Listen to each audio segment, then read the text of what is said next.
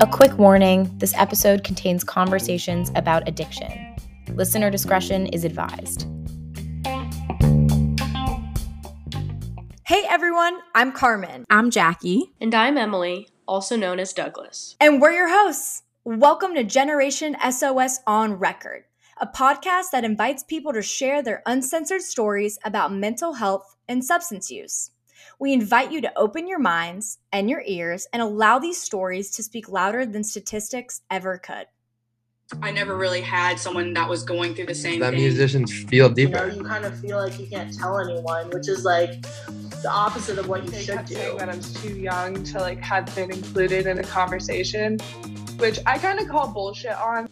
All right, so we have Aaron on today. Thank you, Aaron, for joining us. To start off the conversation, just kind of want to get a glimpse of where you're at right now physically in the world.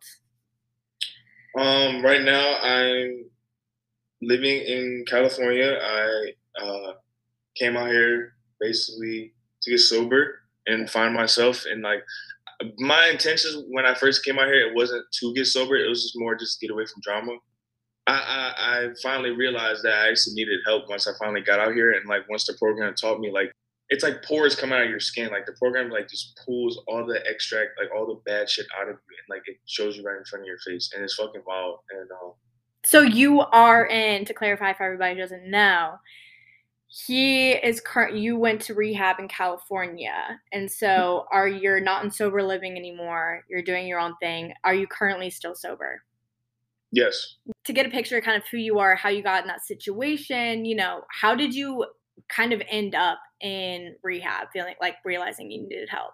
Well, it, it first started off with me like like as my childhood. Like I always never I never hung out with people my age. I always hung out with people older than me. I never really had like that mindset to like have fun or like always had to be serious or like always be in some serious shit. So that that's basically how it started. Like that was like the root of it. It like I started isolating myself around people my age, and I would only hang around people older than me or like I would have that authority mindset, that strong, like strict mindset. You know what I mean? Mm-hmm. Um, and that kind of like I missed out on a lot of fun because of that. And um, that I think that was like the main root, like that started my like addiction, that that addiction mindset, like being obsessed to things that can like torture me, but in a positive way. You know what I mean? Like Yeah.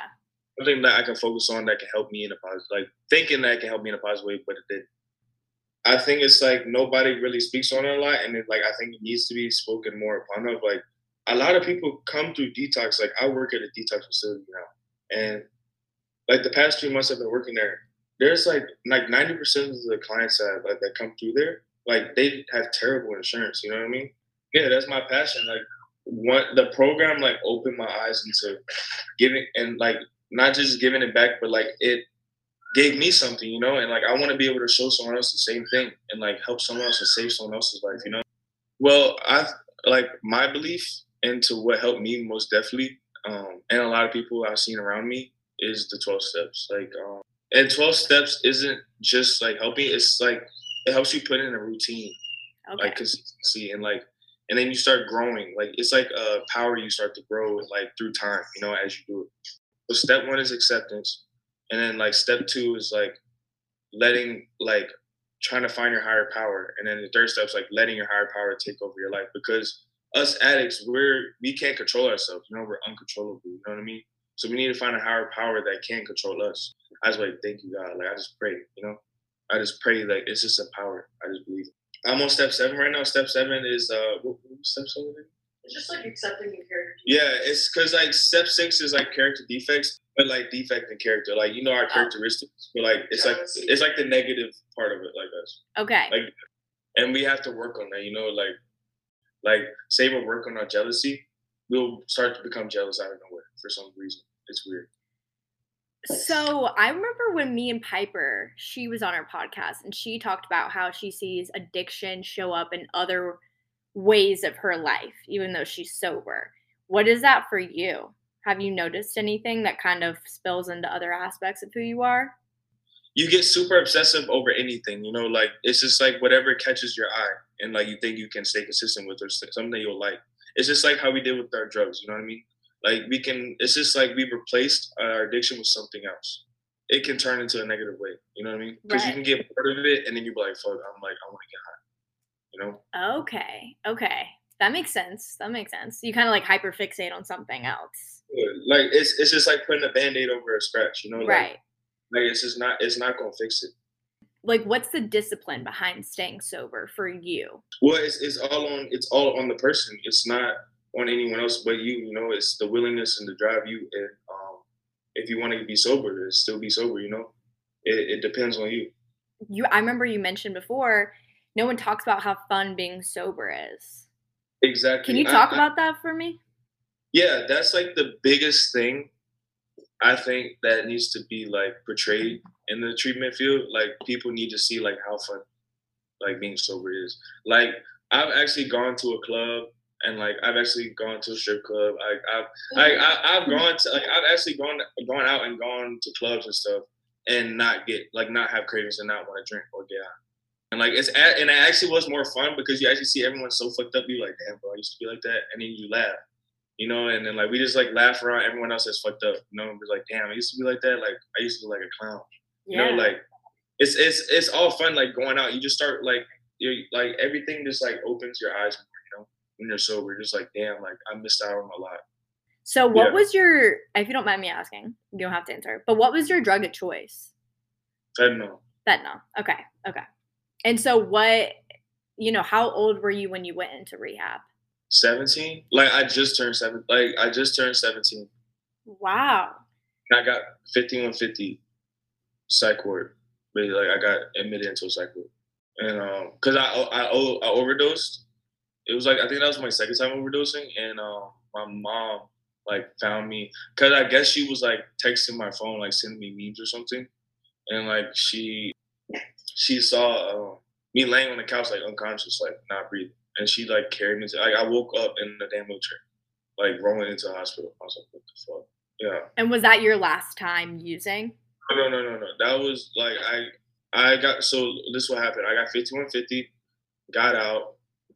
That sh- that shit traumatized me. I was good for like not even two weeks, and I started. sm- I was just smoking again. I didn't get back on fentanyl until like another three months. So after I got 5150, it was like in March. Okay. Then my birthday happened. Then I turned 18. Then I graduated high school. Then I went into treatment literally two days after I graduated high school. I got kicked out for smoking weed.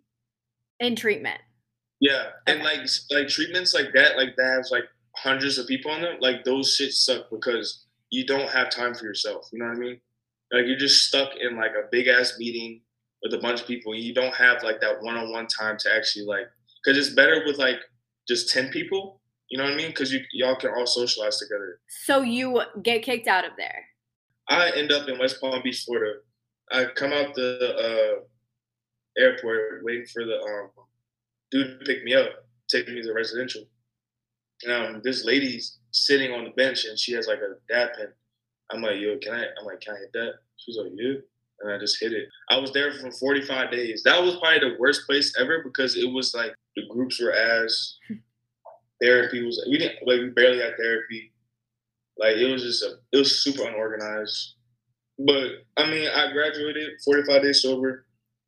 Went back to Virginia. I was like, I felt so happy. Like I felt like something. Like I didn't feel fully yet, but I felt something. You know, I felt like that spark coming back. You know, so like I had confidence, and I got like a little too cocky, and like got too comfortable. And then it's like three days later, I started drinking and smoking again. Went to ODU. Three months later, started getting back on those hands, and then that's when I got on fentanyl. Then I dropped out of college like in November. Uh, went to my grandma's house. This was my last joyride. Then I got kicked out of my grandma's house. So before I got kicked out of my grandma's house, I got a flight out here to California. Get away from drama, get paid, and then just like live my life out here. That didn't work out. I met this dude named Mark. His name's Mark. He's really dope. Um, okay, so all right, so a flop house is it's like a residential slash treatment center, but it's like you can use in there and not get in trouble Oh, okay, okay. you can use and not get in trouble. Like you can use, they'll, you'll still pee in a cup and you'll still be fine. Okay. Okay. I see. You know what I mean? Yeah. We left. AMA moved. out- Um, we jumped out the back window, and the owners of the place, the flop house we were in, picked us back up. and we went back there, and then we were there for probably another month, getting high and chilling. Like I always try to take my own path, and like that's what my addict mind does. You know what I mean? This guy Mark, he introduced me to stairways. He was like, "We're gonna go to stairways, and we're actually gonna get clean." And I was like, oh, "I don't want to do this." I was like, "But fuck it." I was like, "We had no other choice." I was like, "Let's do it." That whole story I just told you about this going from Culver City to Orange County, then back to Culver City, then out here, like just that transition just changed my whole life. Like if I never stepped foot in stairways like that, like I would probably still be back at square, square one getting high, or be, be dead right now.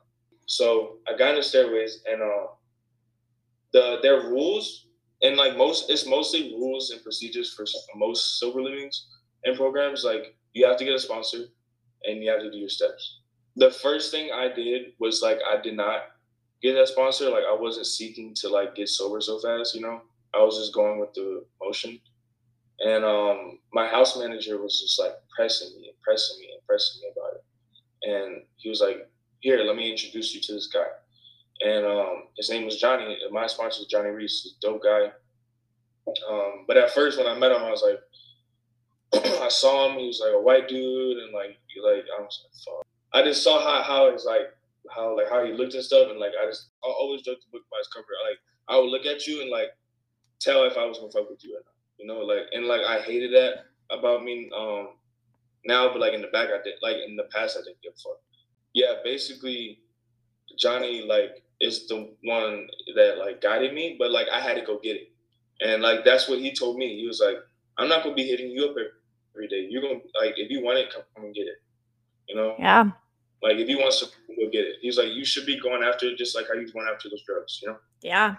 So Yeah. Wow. Okay. So Johnny, he's is he still your sponsor? Yep.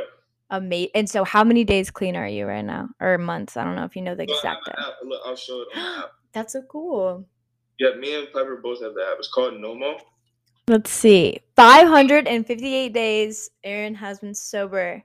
No, the the real test. I thought the the real test was the beginning, but the real test was when we got when we left sober living, when we left the pro, like when we left the program. Okay. That's, that's the real test. That's when like you know if you was really putting in your work or not. You know what I mean? Not necessarily accountability, but you're on your Yeah. own. Yeah, you're on your own. You don't have the accountability anymore. When you're in sober living, you have, like she has her girls. You know what I mean? She has 15 other girls she can depend on. You know what I mean? Like, and I had 10 other guys I could depend on. And now it's just we have each other. All we have is our sponsor, or like we still have our. She still has her girls. I still have my guys. It's just like we're not in that space. We're not in the same house anymore. You know what I mean? Yeah. And just be like going to the room, be like, hey, can you help me with this? You know what I mean? Like, Yeah. You're not as like surrounded by it. So Yeah. I understand that. Well, well, me and Piper's like sobriety, like it's independent. Right.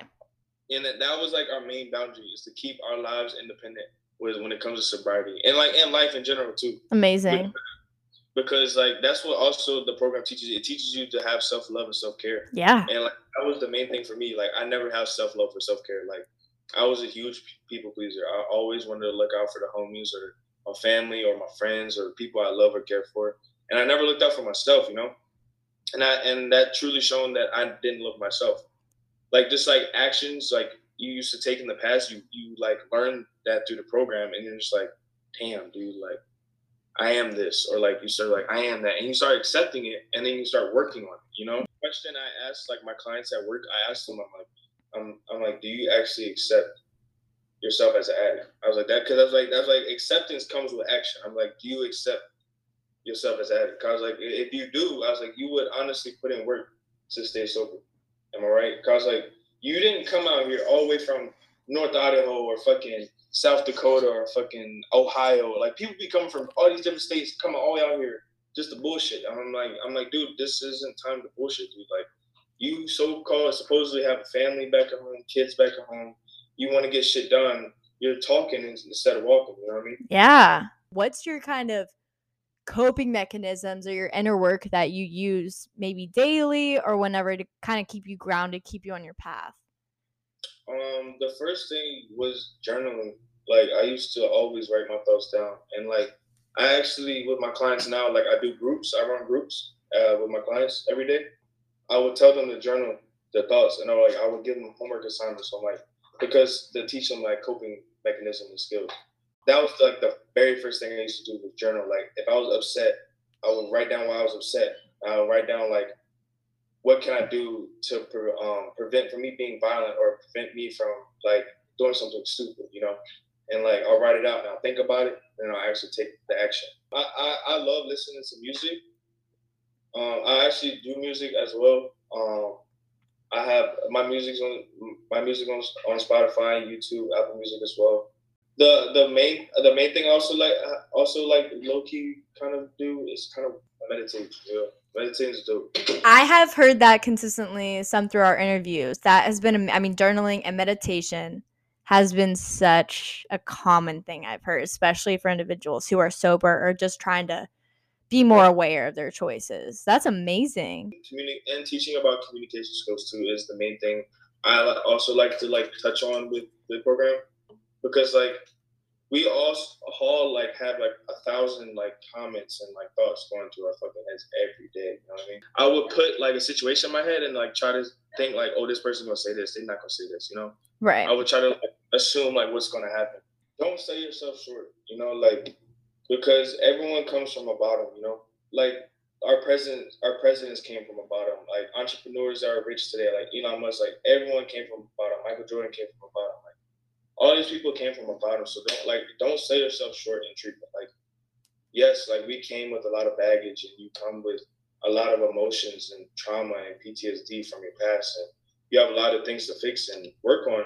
But selling yourself short isn't going to help. And like the, the the other main thing is closed mouths don't get fed. If you want to go get it, go get it. You know, like if you want to go get sober, don't bullshit. Do it all the way. So happy for you. Are you much happier now? Yeah, like, like sometimes I'm just like, I'm in LA, dude. Like how? You know, like, I'm like I'm in LA and I'm happy for us. I appreciate it so much, and we'll have a follow up episode for sure. Yeah, for sure. For more conversations like these or to find a support system near you, go to generationsos.org.